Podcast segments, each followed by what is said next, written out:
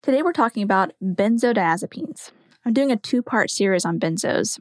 This episode will be on benzodiazepine overdose, and next week's will be on benzodiazepine withdrawal.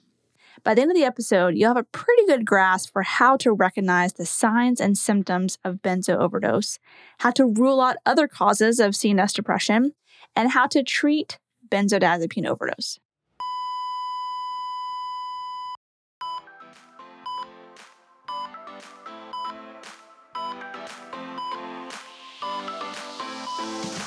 Hey there, I'm your host, Sarah Lorenzini, a rapid response nurse and educator who loves telling stories to teach critical thinking. This podcast is for nurses who want the knowledge, skills, and confidence to respond to any emergency. With almost twenty years of experience in the E R and critical care nursing, and a master's degree in nursing education, I have a lot of stories to share, and I love to nerd out and break down the pathophysiology, pharmacology, and nurses' role in emergencies. Stories bring learning to life. It is way easier to learn from and remember the stories that my colleagues and mentors have told me than anything I've read in a textbook. And that is why I made this podcast. Every episode is packed full of exactly what you need to know to handle whatever crisis that could arise on your shift. It's one thing to get the right answer on the test, but knowing how to detect when your patient is declining and what to do when your patient is crashing is what will make or break your day and might just save your patient's life. So let's dive into the story. This is from my E R days. I'm actually going to combine a couple different stories together into one case study because I've cared for several benzo overdoses working in an E R in a college town. So E M S brings in a young college student in her early twenties, unresponsive. Per E M S, the roommate called nine one one. So we asked E M S if they knew anything else. They said the roommate was hysterical and not able to give much information on the scene. They didn't see any signs of drug use. It was a pretty clean apartment, no drug paraphernalia laying around or pill bottles or anything like that. The roommate said that she was on her way. So I get the patient on the monitor. She's got a pretty low oxygen saturation, like in the low nineties on a non-rebreather mask. I put her on an entitled C O two nasal cannula underneath the mask, and her C O two is pretty high for someone with no history of C O P D. She's like in the high fifties. The roommate arrived pretty soon after, and she tells us that the patient, let's just call her Jenna, that Jenna had just broke up with her boyfriend, and so they all went out drinking last night to kind of help her get over it. She was vomiting, and so they helped her. They got her cleaned up and put her to bed, and when the roommate went to check on her this morning, she found her like this, so she called nine one one. For me, Jenna was only responding to very painful stimuli. I asked what time all this had happened just to get a gauge for how long she'd be sleeping off her hangover, because it's like ten a.m., and the roommate seemed completely sober. She said, Jenna doesn't drink much, so it didn't take long for her to get drunk, and when she started puking at the bar, we just brought her home. She said, we called her tonight like around midnight. So I asked, do you know if Jenna has any medical history? Does she take any medications? The roommate said, honestly, I don't know. I've seen her take a pill before when she was like going to have an anxiety attack, but I don't know anything about her medical history. She seems pretty healthy to me. So I asked, could she have taken any other drugs last night when you guys were out? And she was like, oh, no, definitely not. Jenna's a really good person and really responsible and, and really focused on school. She wants to be a doctor. I feel so bad for taking her out last night. She didn't even drink that much. Is she going to die? So let me pause right there. A lot of nursing and medicine in general is detective work. Sherlock Holmes put all the clues together to determine who committed the crime. And we put all the clues together, which consist of patient history, assessment findings, diagnostic labs, and imaging to help us determine the diagnosis.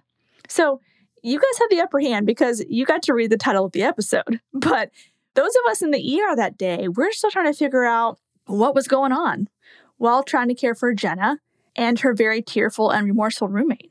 So as nurses, yes, we're investigators, but we're also care providers and sometimes counselors amongst many other hats that we get to wear. I know nothing about her history or what pills her roommate had referenced. I can assume that it might have been a benzo, but I have no idea. So Jenna didn't come in with a pill bottle in hand or a medication list. She's in vomit-soaked pajamas, and that's all that I got. So we're just going off assumptions at this point because we don't actually know what Jenna has ingested, except for we know she took enough alcohol to make her vomit last night. So where do we go from here? Well, it's ten a.m. I think it's safe to assume that Jenna isn't drunk anymore if she stopped drinking before midnight. This is something else. Fortunately, the roommate brought Jenna's cell phone. We were able to call Jenna's mom to get the rest of her history. We found out from Jenna's mom that she has depression and anxiety. She takes amitriptyline for depression and anxiety and has alprazolam or Xanax as needed for anxiety attacks. So we gave Narcan to see if it would help. It did nothing. We ultimately had to intubate Jenna because she wasn't protecting her airway. Her S p O two was no longer maintaining above ninety. Her C O two was in the sixties. Her blood pressure was dropping. So you're probably thinking, then what does she take, Sarah? Well, it could have been the tricyclic antidepressant that she's prescribed, or the benzodiazepine, the Xanax, or both. Well, it could have been both, but based on our assessment findings, it seemed more like benzos. Let me walk you through my assessment. She responded to painful stimuli, but she could only like grimace and pull away. No vocalization. Her G C S was a whopping seven. One for eye opening, one for verbal response, five for motor response. Her pupils were small, but nothing crazy, like one to two bilaterally with a somewhat sluggish response to light. Her skin was cool and dry. Vital signs as follows. Her heart rate was fifty-five. Her respiratory rate was a whopping six. Her blood pressure was eighty-five over fifty, and her oxygen saturation on the nominal breather was eighty-eight percent. Her E K G showed no evidence of Q R S prolongation, which is classic for a tricyclic antidepressant overdose. Additionally, some other symptoms that helped us kind of rule out the tricyclic overdose, she didn't have any tachycardia or dry mouth or hot skin or pupil dilation or agitation. Those are more indicative of like tricyclic overdose. I mean, she may have taken some tricyclics, but at this point, it was just looking more like benzos. Most likely, she started waking up and felt the weight of her grief about her breakup, coupled with the physical symptoms of a hangover, and decided to take her bottle of Xanax. So why didn't we give her flumazenil, also known as Romazicon? Great question, since that is the antidote for benzodiazepine overdose. Let's talk about it. So flumazenil works similarly to Narcan, but for benzodiazepine overdoses. The onset is about one to two minutes after administration, but its peak effect is between six and ten minutes. The initial dose is zero point two milligrams I V push slowly over about thirty seconds. If the patient doesn't perk up, you can give an additional dose of zero point three milligrams.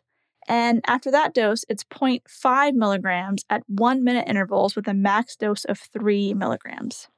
But giving flumazenil has some major risk. Most commonly, seizures. Some would argue that the risks actually outweigh the benefits in certain patient populations. So patients who take benzodiazepines chronically are more likely to develop seizures after the benzodiazepine antagonist is injected. And any patient with a history of seizures or head injury or who already takes tricyclic antidepressants are more likely to have a seizure from the flumazenil. So it's important to know your patient's story before administering the medication. But like for a kid who accidentally overdoses on grandma's meds but has never taken tricyclics before or benzos and has no seizure history, flumazenil is great for them, but for Jenna, it wasn't worth the risk. As to the option of charcoal administration, that debate could take up an entire podcast episode in and of itself, so I will save that for another time. Let's get to the breakdown. As I list the signs and symptoms of benzodiazepine overdose, see if you can catch how many Jenna had. So here they are. Confusion, disorientation, slurred speech, lethargy, altered mental status, sometimes G I disturbances like nausea and vomiting, respiratory depression, hypotension, bradycardia, low oxygen saturation, hypercapnia, hypothermia, pupillary constriction, and seizures. She had a lot of them, huh? In summary, benzo overdose looks somewhat similar to opiate overdose, except Narcan won't reverse the effects of benzos. Flumazenil is an option to reverse the respiratory depressing effects of benzos, but used with caution. For some patient populations, the risk is greater than the benefit. We treat benzo overdose with supportive care. Add supplemental oxygen, administer I V fluids, replete electrolyte abnormalities. But if their respiratory drive is so depressed, sometimes we have to breathe for them with an endotracheal tube attached to a ventilator. So yes, get a tox screen to rule out other possible co-ingestions, but you can get all the drug screens you want. They aren't going to aid in your initial A B C assessment and treatment of the patient. So if your patient tests positive for benzos, that doesn't really change anything. They still need the same supportive care. Before you go, I just wanted to let you know that if you liked this episode, you would probably like my course too. My one-hour Rapid Response and Rescue course is an introduction to how I approach emergencies.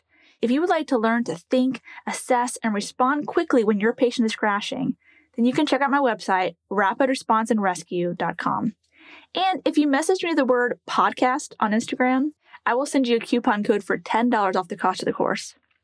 Oh, and did I mention that the course is approved by the A A C N and worth one continuing education contact hour? So if you want to level up your emergency response skills and get one C E in the process, then this course is what you want. I put the link in the show notes for you. Well, thanks for listening. I hope you learned something that will save a life. Remember, nursing is a team sport, so trust your intuition and don't give up advocating until you are confident you've done what's right by your patient. The views and opinions expressed on this show are that of Sarah Lorenzini and hers alone. They are not intended as medical advice and should not take the place of your institution's policies or procedures. Evidence-based practice is ever-changing, and your patient care should reflect the current best practice. If you want to get in contact with Sarah, you can find her at rapid response and rescue dot com or on social media platforms as the Rapid Response R N.